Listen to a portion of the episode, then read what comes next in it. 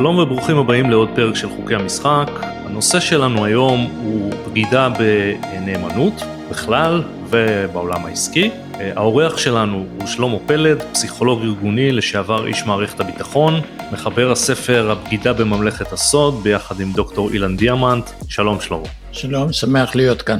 שמח לארח. איך הגעת לנושא הזה של בגידה, כל המשמעויות שלו? אני חושב שזו הייתה פרובוקציה שנאמרה באחד מהשיעורים הממש ראשונים בשבוע הראשון של ההכשרה שלי במערכת הביטחון, ושאחד מהדמויות המיתולוגיות אמר ככה בשיעור, אין אדם שאיננו בר גיוס במובן של אדם מהצד השני, מהצד של היריב. בסאבטקסט אני יכול להפוך כל אדם לבוגד.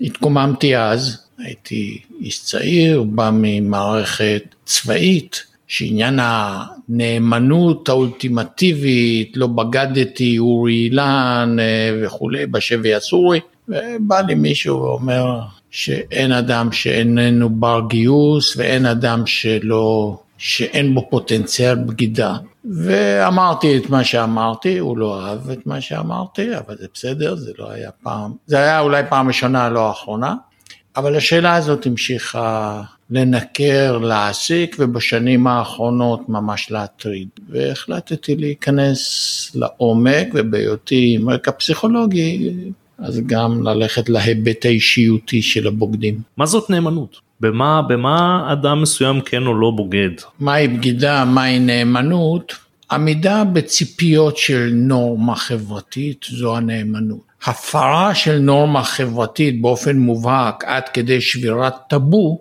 זו בגידה. אנחנו עוסקים בטאבו, בנורמה חברתית, ואני מדבר על בגידה ברמה של נאמנות או הפרת נאמנות כלפי מדינה או כלפי ארגון שלטוני, ומיד עולה השאלה האם זה מתכתב גם לבגידה במערכות יחסים בין אישיות, ואני פחות עוסק בזה.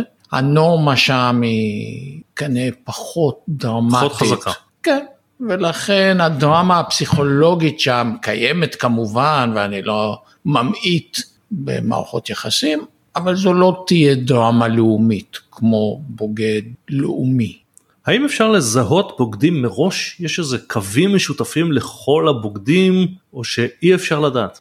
זו כמובן השאלה המרכזית, האם אפשר לנבא ולצפות את האנשים שיבגדו. התשובה בפסיכולוגיה היא, היא כמובן לא אפס אחת, זה יהיה ספקטרום וזה יהיה במונחים של הסתברויות ובמונחים של קבוצות סיכון. האם, לכן השאלה צריכה יותר לעסוק ב... האם ניתן לצפות מי יהיה שייך לקבוצת הסיכון היותר גבוהה לעומת אנשים אחרים? וכמובן שהתשובה תהיה מורכבת. בעצם השאלה הזאת עולה בשירותי מודיעין משני הצדדים. זאת אומרת, מצד אחד, את מי יהיה קל לגייס, ומצד שני, מי מאנשינו אולי יש סיכון יותר גדול שיוכלו לגייס אותו לצד השני. בדיוק כך, אתה צודק לחלוטין, זה שני צידי המטבע, ולפעמים אלו המגייסים המצוינים שיודעים לאתר את חולשות היריב, הם עצמם בקבוצת הסיכון. כי אני מניח, אני אומר מתוך סתם... אין כמו מחשבה. גנב לזהות גנב. אני חשבתי על משהו אחר, אבל אני אומר את זה okay. רק אוקיי. מאינטואיציה, שזה שאדם מצוין בתחומים מסוימים של גיוס, זה לא אומר שאין לו בעצמו חולשות אחרות. זאת אומרת, נכון. שזה זה לא... אבל המניפולטור ש... נגיד, נלך ל... איש המכירות האולטימטיבי שיכול למכור כרך לאסקומוסים ומספר לך שאתמול, אתמול בדיוק הוא מכר את הטלוויזיה, הוא גם הביא את הטלוויזיה הזאת לאימא שלו וכולי. אה, הוא עצמו כאיש מכירות אה, מובהק ומצוין ומניפולטור, האם הוא לא יהיה גם נוח יותר שאפילו עליו מניפולציות, כי הוא חי בעולם המניפולציה. ואולי הוא דווקא ידע יותר להיזהר מזה? הוא ילך על הקצה, כמו שהוא במכירה הוא הולך על הקצה, הוא גם בתחומים אחרים, אני לא אופתע אם הוא הולך על הקצה. ובמערכות כמו מערכות הביטחון או בעולם הפסיכולוגיה עשו על זה מחקרים אמפיריים? יש בוודאי, אה, כל מערכות המיון והאבחון למועמדים לתפקידים רגישים, לאו דווקא בקריית מודיעין, גם לתפקידים רגישים במדינה, במערכות או במערכות עסקיות, בנקים, כל מי שעוסק בתחומים שיש בהם פוטנציאל לכשל סביב הסוגיה הזאת של נאמנות, אז מנסים לאבחן ולפתח כלים לאבחון של אמינות ולראות האם יש אפשרות לנהל את הסיכון הזה בצורה טובה יותר. וכלים פסיכולוגיים בעצם מהותם הם כלים הסתברותיים, בעלי תוקף מוגבל. דיברת מקודם על זה שזה הפרה של נורמה חברתית שהיא טאבו, אה, הזכרת בהקשר הזה מהעבר אולי הצבאי, את הדוגמה של אורי אילן, לא בגדתי, האם בנורמה החברתית המקובלת היום אדם שנניח אה, נלחם, נפל בשבי, עונה והייתי אומר נאלץ למסור סודות כי הוא לא יכול לעמוד בזה, הוא אה, מתויג כבוגד, או שכשמדברים על בגידה לא, לא אדם כזה הוא בוגד? נכון, מלחמת יום כיפור הייתה קו שבר. עד אז כמות החיילים, לוחמים, אנשי פעילות חשאית שנפלו בשבי, אלי כהן וכולי, הייתה קטנה מאוד ברמת כף יד אחת, יד וחצי, טרומפלדור וקצת. לא מספר משמעותי, כל איזו כמובן טרגדיה אישית קשה, אבל לא, לא מסה שמאפשרת מחקר.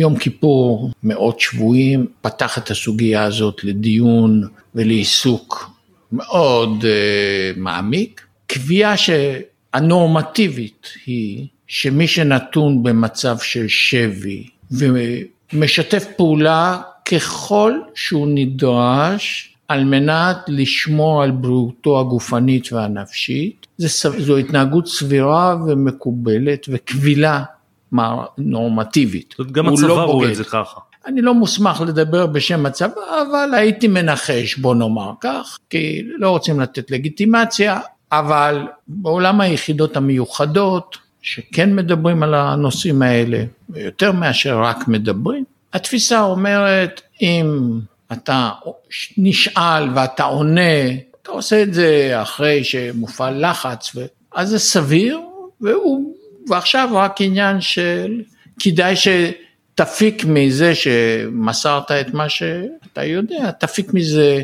עוד ארוחה ועוד ביקור צלב אדום ועוד גלויה הביתה.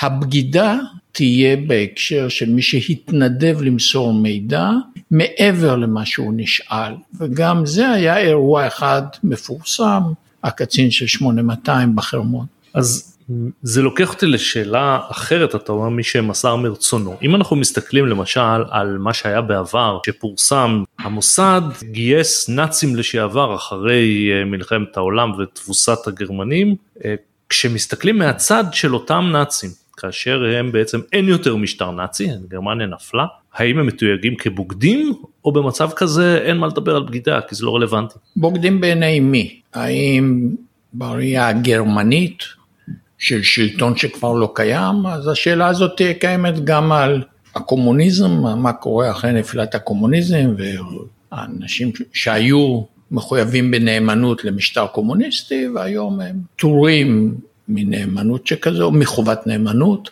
אז אני חושב שהנאצים בעניין הזה, אחרי נפילת גרמניה הנאצית, הם פרילנסים. הגדרה, הגדרה מעניינת. עכשיו הבוגד עצמו יתפוס את עצמו בדרך כלל כבוגד? הוא יש...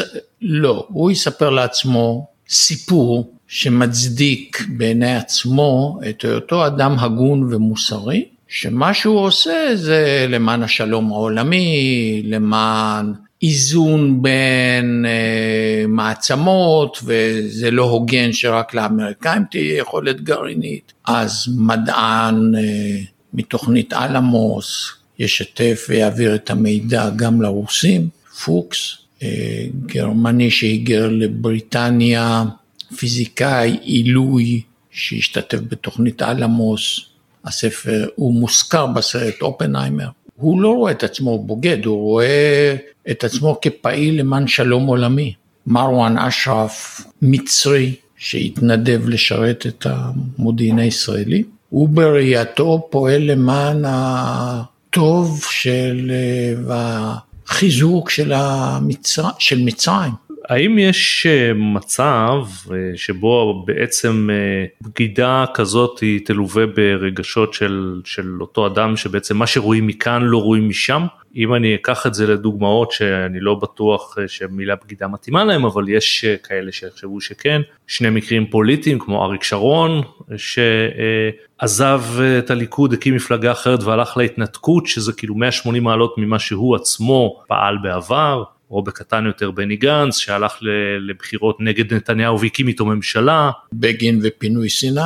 בגין ופינוי סיני. רבין ואוסלו. בוגדי אוסלו. זאת אומרת בעצם זה תלוי בעיני המתבונן. לגמרי וזו בדיוק הטענה המרכזית שהמונח בגידה הוא מונח עמום, מעורפל ומתעתע והשימוש בו לצורך ויכוח, דיון, עימות פוליטי הוא מניפולציה זולה ומסוכנת. אבל אם נסתכל על ניואנסים, למשל במח... בעולם הפוליטי, על כל האנשים שמנינו, היו שהסתכלו כבוגדים והיו שהסתכלו שלא, הם עושים את הדבר הנכון. אבל אני חושב אם ניקח אה, מקרה אחר של אה, למשל אורלי לוי, שעברה פעמיים שלוש בין מפלגות, אני חושב שאני לא אטעה בהרבה אם אני אומר שבאופן כללי היא לא תויגה כבוגדת, היא תויגה כאופורטוניסטית שאף איש לא ציפה שיהיה מש, משהו אחר. האם התיאור הזה הוא נכון או שלא, או שזה בעצם אותו דבר וזה תלוי פשוט בעיניים של מי שמתבונן. באינטואיציה יש הבדל, אבל אני לא בטוח שאני צודק. אתה צודק, האינטואיציה אומרת, והיא צודקת, שהתנהגות כזו או אחרת היא בהשוואה אל מול נורמה.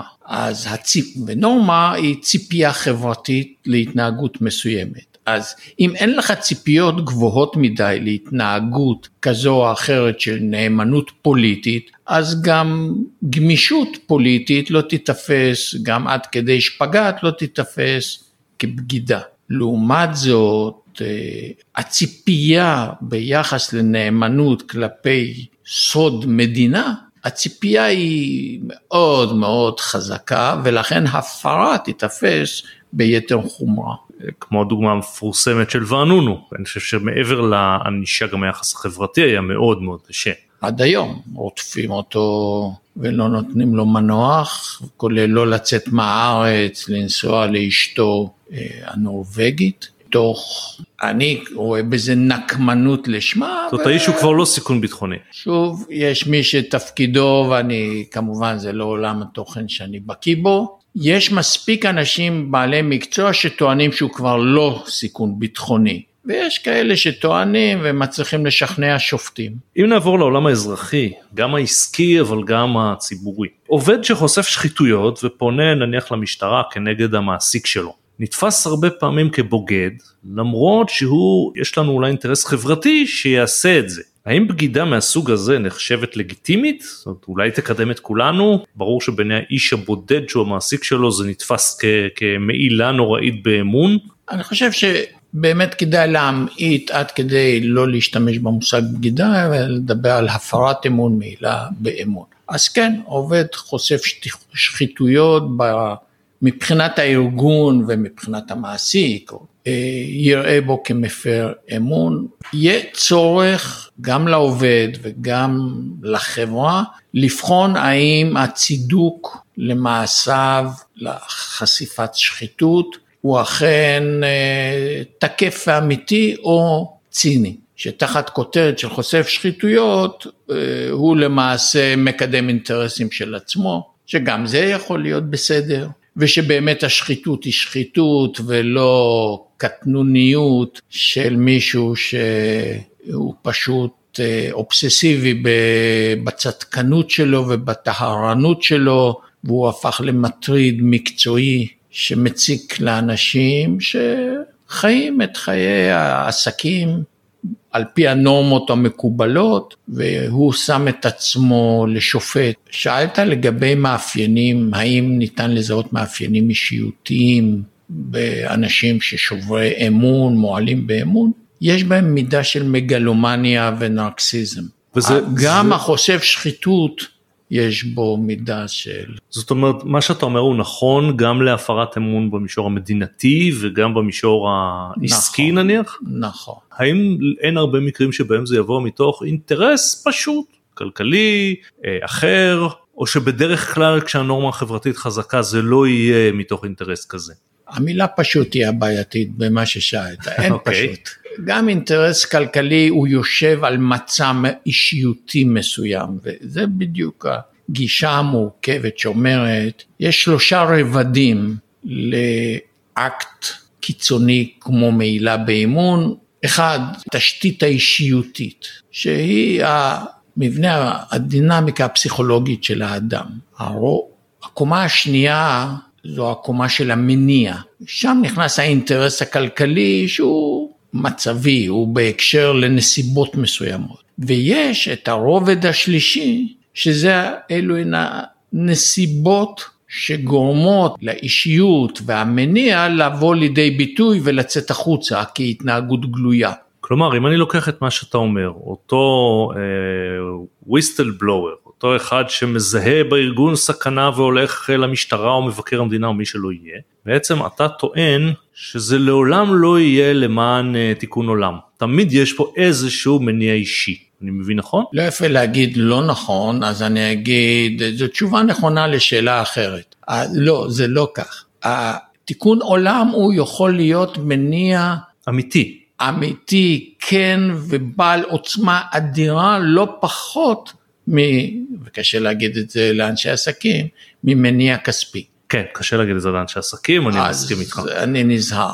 תיקון עולם הוא יכול להיות בעל אנרגיה אדירה. אה, אדם כזה, מהניסיון שלך, אה, שהולך ועושה מעשה של וויסטל בלואר, מודע למה שיבוא אחר כך? זאת אומרת, האם הוא בא בעיניים פקוחות והוא פשוט חדור מטרה ומוטיבציה וצדק, או שבדרך כלל הוא לא מבין מה הולך לבוא? אז כמו שאמרנו קודם, מגלומניה, נרקסיזם ועוד אה, מאפיינים אישיותיים, מאפיין נוסף זו ראיית מנהרה. מי שעולה על הנתיב של חושף שחיתויות, שזו נורמה חברתית רצויה יחסית בהינתן אה, שבאמת הוא מיצה את האפשרויות הפנים ארגוניות לפני שהוא פנה לגורם חיצוני ושבאמת אה, שיפוט המציאות שלו תקין והוא לא פרנואיד שרואה צל הרים כהרים ולא אובססיבי שרואה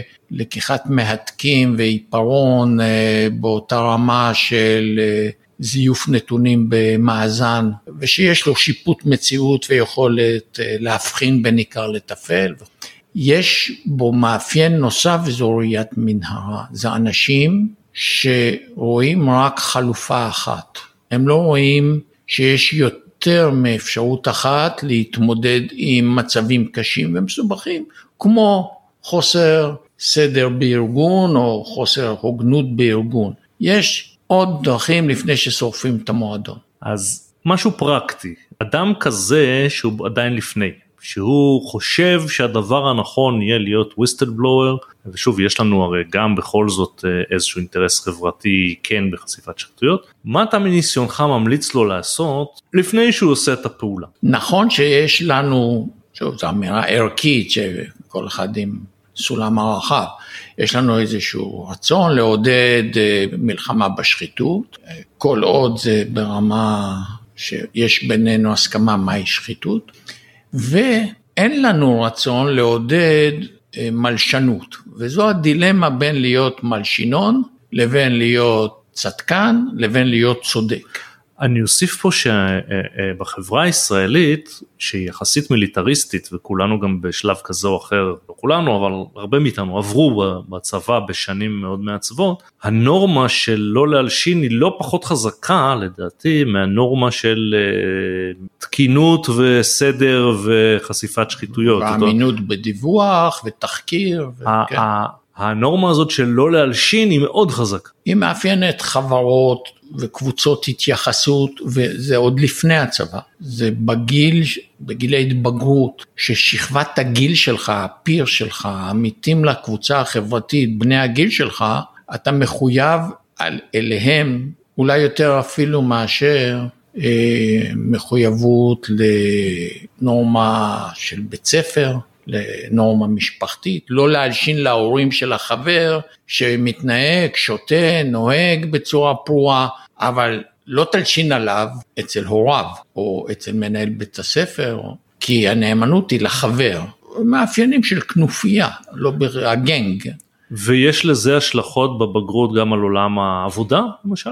כן, בוודאי. אני לא מדבר על מסגרת צבאית כי זה משהו אחר. נכון. יש לזה השלכות גם על עולם העבודה. בוודאי, בוודאי, בוודאי ש... בהקשרים אחרים אה, של פסיכולוגיה תעשייתית עוד בזמנו של, אה, כשזה היה פסיכולוגיה תעשייתית לפני פסיכולוגיה ארגונית, במחקרים של עמידה בנורמות, בפריקת אה, מטענים בנמלים, הלחץ הקבוצתי שיש על המצטיינים להפחית ולהאט את התפוקה שלהם על מנת שהנורמה תהיה נמוכה ותהיה אפשרות לקבל בונוס וכמובן זה לחץ חברתי חזק מאוד גם כשהוא חורג או לא לגמרי הוגן. אז הלחץ הקבוצתי הוא בעל משמעות גדולה מאוד. עכשיו למה יש יחס חברתי כל כך שלילי כלפי אה, בוגדים במרכאות או שלא, גם במקרים של חושפי שחיתויות או לאנשים ששינו אה, עמדה פוליטית, גם אם לא רואים כלפי אה, אצלם רווח אישי ברור, לפעמים אין רווח אישי, יש הפסד אישי. עדיין הנורמה החברתית היא מאוד מאוד נגדם. מה ההסבר לדבר הזה? ככל שיש טאבו חזק יותר, זה מעיד על כך שהדחף או הרצון להתנהג באופן שנוגד את הטאבו הוא חזק עוד יותר.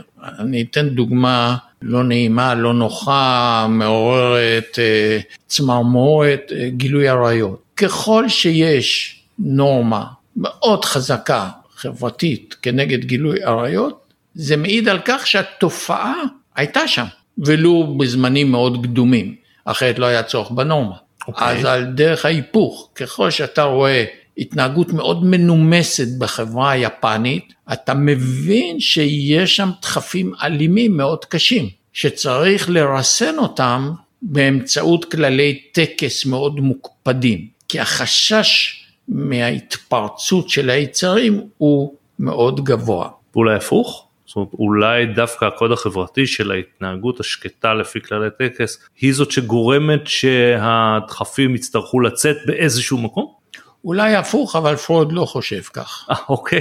אז אם אתה רוצה להתווכח עם פרויד, אתה מוזמן. לא, לא, אני שואל, אני לא מתווכח. אני, אני שואל הגישה, כי... הגישה, הליבידו, האיד, הדחפים הם הרבה יותר קדומים לפני טקס מזיגת התה היפני. בוא ניקח את זה לעולם העסקי. אני אתן דוגמה שנתקלתי בה לפני שנים, והאמת היא שכולנו נתקלנו בה הרבה פעמים, אדם צעיר אה, שהוא עדיין אה, צעיר בעבודתו, עוזב את מקום העבודה ועובר למתחרה. לא מוסר סודות, יש הרבה מתחרים, זאת אומרת זה דבר שגרתי שקורה כל יום. ובכל זאת המעסיק רואה בו סוג של בוגד, המעסיק שאותו הוא עזב, אה, לפעמים גם אומר לו את זה. אה, לא תמיד הקולגות במקום העבודה הישן יראו בו בוגד, אבל אה, המעסיק הרבה פעמים כן. והשאלה שלי למה זה בעצם קורה, כי הרי בהנחה שהוא לא פגע בו, לא מסר סודות, האם זו לא התנהגות לגיטימית? היום מדברים על חופש עיסוק, למה אנשים מתייחסים לזה וזו דוגמה שקורית הרבה בצורה הזו. השתמשת במילה לגיטימי, יש פער בין לגיטימי לבין ציפייה בין אישית. זה יכול להיות לגיטימי לחלוטין ועדיין מאכזב. כמו במערכת יחסים בין זוגית, שאחד מבני הזוג מועל באמון ורואה בשדות בשדות זרים, זה לגיטימי, כן. האם זה נחמד? לא. כי הפר ציפייה. יש, יש שיחלקו לך ויגידו שזה לא לגיטימי, בדוגמה שהבאת. לא, כן, אבל לא שמעתי שבתי המשפט עמוסים בכתבי אישום לא, נגד לא, אנשים. אוקיי, לא, זה חוקי. זה, המילה לגיטימי, בדיוק, לגלי. ולגיטימי, אם אתה לוקח את זה לנורמה החברתית, אז גם שונה. הנורמה החברתית, הנורמות החברתיות כמובן הן דינמיות וגם מושפעות, מותנות בדת ובגיאוגרפיה ובחברות כאלה ואחרות, ולכן אותן התנהגות אה, של מהנדס פיתוח שעוזב חברה א' עובר לחברת תוכנה ב', הוא עושה אך את המקובל בחוג הזה של אנשי הייטק שעוברים מצד אחד של הכביש לצד השני, עורכי דין וכולי, רופאים. אז ברור שזה לגיטימי. עדיין האיש שטיפח אותם, האיש שהיה חונך שלהם, האיש שפרס עליהם את חסותו ובנה לגביהם ציפיות, מרגיש מרומה עד כדי נבגד. זה לעבור מגולני לצנחנים, תנסה לקחת גולנצ'יק ולהעביר אותו לצנחנים או להפך. ללכת לסורים זה כנראה יותר קל. כן, ההבדל אולי, ואולי זה לא ההבדל, שבדוגמה שנתת של גולני והצנחנים גם בונים את זה בצורה הזאת. זאת אומרת, החינוך שהוא מקבל הוא מראש כזה. הם, הם לא האויב, אבל הם, הם, הם, אנחנו אחרים. לגמרי, בוודאי. וזה נכון גם בעסקים? אני חושב בחברות שהן מותג. חנות שכזו או אחרת, שהיא גנרית, זה פחות בא לידי ביטוי, אבל כשיש חברה שהיא עצמה מותג, כמו בנקים, לעבור מבנק א' לבנק ב' זה לעבור ממכבי תל אביב להפועל תל אביב. שילך לחברת ביטוח, בנקאי בכיר ילך מהבנק שהוא היה בו, ילך לחברת ביטוח, להיות שם איש כספים, זה בסדר גמור. זה לא ייתפס כל כך קשה, כמו שהוא ילך למגדל ליד, לבנק המתחרה. עוד שאלה שכיום היא מאוד רלוונטית בעולם העסקים, עם ההתפתחות הרי יש הרבה אה, עבודה רחוק, עבודה היברידית, אה, הרבה פרילנסרים והרבה מאוד אה, חברות עובדים עם נותני שירותים ועובדים שהם בעצם לא נמצאים פיזית, הם, הם מרחוק. האם זה מקל יותר על אנשים כאלה לבגוד במרכאות או שלא, מהבחינה נפשית, לא מהבחינה הטכנית? אני חושב שכן, על מנת ליצור מחויבות לעמיתים, לחברה, לתאגיד, לקבוצה, מגע פיזי, קשר עין, קשר עין זה סיפור גדול. קשר, האמון הוא מועבר בקשר עין, מגע גוף של נגיעה בכתף, לא בכדי ידיים, ללחוץ יד זה ביטוי לאמון, סגרנו לחצנו יד, זה שווה יותר מחוזה, ולכן עבודה מרחוק מחלישה או קשה יותר לייצר אמון ומחויבות בעבודה מרחוק. לכן בשיחת זום קשה ליצור לנו, אולי לדור שלנו, לדור הצעיר, האם אפשר לייצר אינטימיות בשיחת זום? יותר קשה מאשר בדייט פיזי. כלומר גם הנבגד במצב כזה פחות מרגיש נבגד? כן, כי גם הוא, המחויבות שלו זה הדדי. גם יותר קל לפטר מישהו כשהוא בזום. מהם האמצעים שבהם ניתן להתגונן מבגידה עסקית? אני בא מהעולם המשפטי, בעולם המשפטי כמובן יש כלים כמו חיוב בסעיפי אה, אי תחרות כאלה ואחרים, מתן תמריצים, מניעת מסירת מידע למתחרים, הגנות אה, כאלה ואחרות. האם בעצם מהבחינה הפסיכולוגית זה יכול לסייע למנוע בגידות או אין בזה כלום וזה לא הגורם שיעצור? ככל שיש יותר חוזה מוקפד ומפורט זה מקל על הבוגד. תסביר. האיש שהולך לחצות את קו הנאמנות צריך סיפור לעצמו. ככל שאתה בונה את מערכת הנאמנות על בסיס פורמלי משפטי, כך פסיכולוגית קל לו יותר להפר את זה. כי אם על אי תחרות אתה מטיל סעיף סנקציה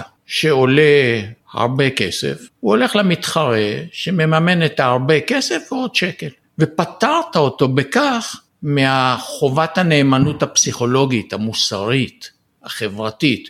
העברת את זה לפסים עסקיים, אה, אתה רוצה אי תחרות? זה עולה לי ככה? אין בעיה, אני אשלם לך, והריני פטור מהחובה. אז אני אשאל את זה אחרת. אה, ולכן, רק כן, לומר, סליחה. לכן מי שרוצה בארגון שלו ליצור מחויבות לארגון, או מחויבות לסוד, לשמירה, זה צריך להיות בנוי על לחיצת יד וקשר עין ולא על טופס הימנעות ממסירת ידיעות לאויב. אין אחד בעולם של הבוגדים המודיעיניים, שמזה התחלנו את השיחה, שנמנע מבגידה כי הוא חתם על טופס.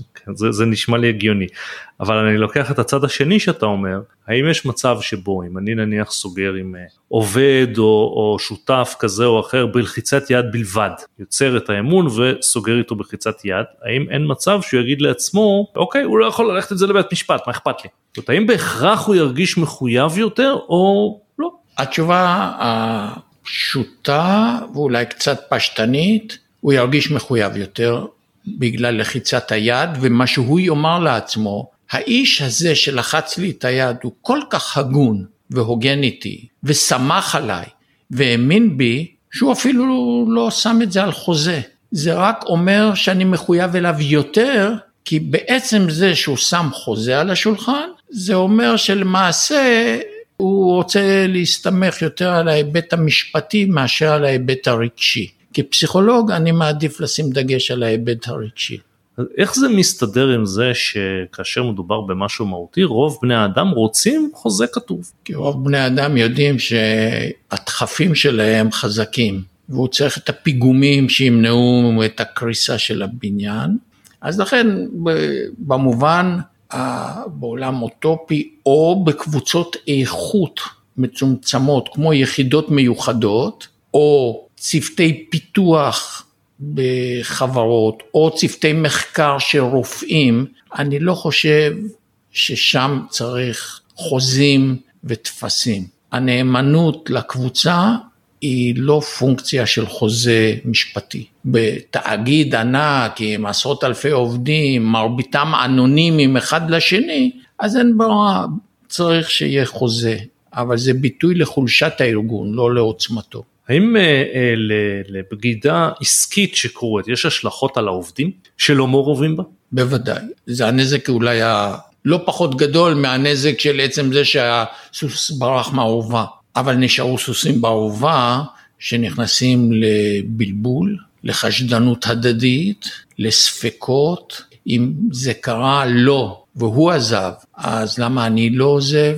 אה, מה זה אומר עליי? תהייה הגדולה, עוד פעם בעולם המודיעיני, היא אחת, למה הוא בגד, מי שבגד, אבל לא פחות למה כל האחרים לא בגדו. מנכ"ל או מי שעומד בראש הארגון, כאשר חווה נאמר בגידה מהותית, לא, לא סתם איזה עובד אה, זוטר שעובר למתחרים, אה, מהסוג ש... מסוג הבגידות שיש להם כמו שאתה אומר השלכות על עובדים. איך הוא יכול ליצור אמון מחודש ואיך מה הדרך הנכונה שלו לנהוג במקרים כאלה. אני יכול לומר בוודאות דבר אחד שהוא לא יעשה, שהוא לא יחדש את החתימות על החוזה סודיות למיניהם, כי בזה הוא מעביר מסר הרסני, שבגלל תפוח רקוב אתה עכשיו הפכת לפרנואיד, ואתה חושד כבר בכל הסובבים אותך, ולא מומלץ לאף אחד להיות פרנואיד, בייחוד לא אם אתה ראש ממשלה. אתה הורס את התשתית הארגונית שלך, את עבודת המטה שלך, אם אתה בגלל אירוע כזה או אחר הופך לפרנואיד. מצד שני אתה אומר מה, אני, בוא נפיק לקחים. הלקח לא יכול להיות עוד טופס או עוד חוזה או להגדיל את הסנקציה על מי שיעזוב בשבוע הבא. מה שכן מומלץ לעשות זה ונטילציה. זה לדבר ולדבר ולדבר מה, זה, מה המסר בכך שעובד מרכזי שחשבנו שהוא בשר מבשרנו ובנינו עליו, עזב. זה אומר לנו משהו על עצמנו, לבחון מה זה אומר על התרבות הארגונית שלנו. וההמלצה היא בארגונים, וככל שיש להם יותר סודות לשמור, כך הם צריכים להיות יותר בנטייה של להקשיב למצוקות של העובדים מבעוד זמן, מבעוד מועד, ולא אחרי שהוא עזב. כשהעובד עזב זה כבר סוף תהליך של לפעמים של שנה שנתיים של התלבטות. ובהתלבטות הזאת אם הוא ירגיש בודד שאין לו עם מי לדבר ושהוא לא סומך על המנהל שלו ושהוא לא סומך על העמיתים שלו ואין בארגון פונקציה שהוא יכול לפנות אליה להתלבט איתה אז הוא נכנס לראיית המנהרה. הוא רואה את הפתרון בעזיבה או גרוע מכך בגרמת נזק לחברה זה מוביל אותי אה, לשאלה שאיתה נסיים בארגונים עסקיים אבל לא רק עסקיים. האם לתרבות הארגונית יש קשר לבגידה והאם היא יכולה לעודד או למנוע אותה לפני שהיא קרתה? בוודאי, זו בדיוק הטענה. ארגון כוחני, תוקפני, שאיננו הגון עם הלקוחות שלו, שאיננו הגון עם העובדים שלו, שהנורמה של אדם לאדם זאב בתוך הארגון, שמטפחים תחרותיות גסה בין העובדים לבין עצמם, פשוט מגדיל את הסיכון שלו לנטישה ועד כדי עובדים נקמניים שירצו לפגוע בארגון כי הם בתחושת קיפוח ועוול. לכן דווקא ארגונים שיש להם מה להפסיד מעזיבה של עובד, הם אלה שצריכים להיות היותר קשובים וסובלניים. אבל לא נכון מבחינה העסקית בכל זאת לעודד תחרותיות מסוימת בין עובדים? הישגיות כן, תחרותיות לא. תבחין, זאת אומרת, אה, אני מבין מה זה הישגים, אבל האם בזה שעובדים רוצים להגיע להישגים הם לא אינהרנטית מתחרים אחד בשני? ממש לא. הנורמה היא לא להיות מה ההבדל בין הישגי לתחרותי? ההישגי אומר, אני רוצה להיות הטוב ביותר שאני מסוגל. Okay. אוקיי. התחרותי אומר, לא אכפת לי כמה אני גרוע, ובלבד שהשני גרוע יותר. הבנתי. אז כדאי לעודד הישגיות ופחות תחרותיות. אתה יכול להיות מקום בסולם הביצועים שלך, אז אין מה לעשות, אתה הבאת X והשני הביא 30 אחוז יותר. אבל ה-X שלך הוא המיצוי של היכולות שלך, אז במובן שלך אתה מצוין. והשני שהביא 30 אחוז יותר, היה יכול להביא 60 אחוז יותר, יחסית ליכולותיו. אז הוא מבחינתי באנדר. אה, הישג. נכון, אבל כשאתה מסתכל על זה כמנקודה של הנהלת ארגון, האם אתה לא בא ואומר אני צריך להגיע לתוצאות מסוימות, ואותו אחד שהביא 100% אה, מיכולתו, עבורי זה לא מספיק, אני רוצה שכולם אה, יתחרו כדי להעלות אותם עוד ועוד, שלא יביא לי 100% מיכולתו, שיביא לי 120% שהוא לא חשב שהוא יכול להגיע, אבל הנה הוא הגיע. איך בונים, הסוגיה הזאת של איך בונים ומפתחים יכולות בספורט, בביצועים, בארגונים משימתיים, אכן כן, צריך לאתגר את, ה... את כולם, כולם את כולם, אבל צריך שיהיה גם, תהיינה ציפיות ריאליות. למשל, אמירה השמיים הם הגבול, זו אמירה שקרית. ברור. לא יש גבול של יכולות. נכון שאפשר לאתגר יכולת ויש איזשהו מספר כזה של 30 אחוז. כלומר, קופץ לגובה שמבחינה גנטית ועם ההתפתחות הגופנית שלו והיכולת המנטלית שלו קפץ X. עכשיו נגמרה אליפות העולם באתלטיקה. אז אתה רואה מישהי שקפצה 2.01, זכתה במדליית הזהב, היא לא הלכה, למרות שכבר לא היה לה מתמודדות, היא העלתה את הרף ל-2.07, לא ל-2.20. Mm-hmm. כי שיא העולם, כי היא הייתה אלופה, אבל לא שיא עולם, שיא העולם הוא 2.06. סנטימטר, זה הכל מה שהיא אתגרה. ומי שמבין קצת באתלטיקה יודע שסנטימטר בקביצת בקפיצה לגובה זה לפעמים עבודה של ארבע שנים להשיג.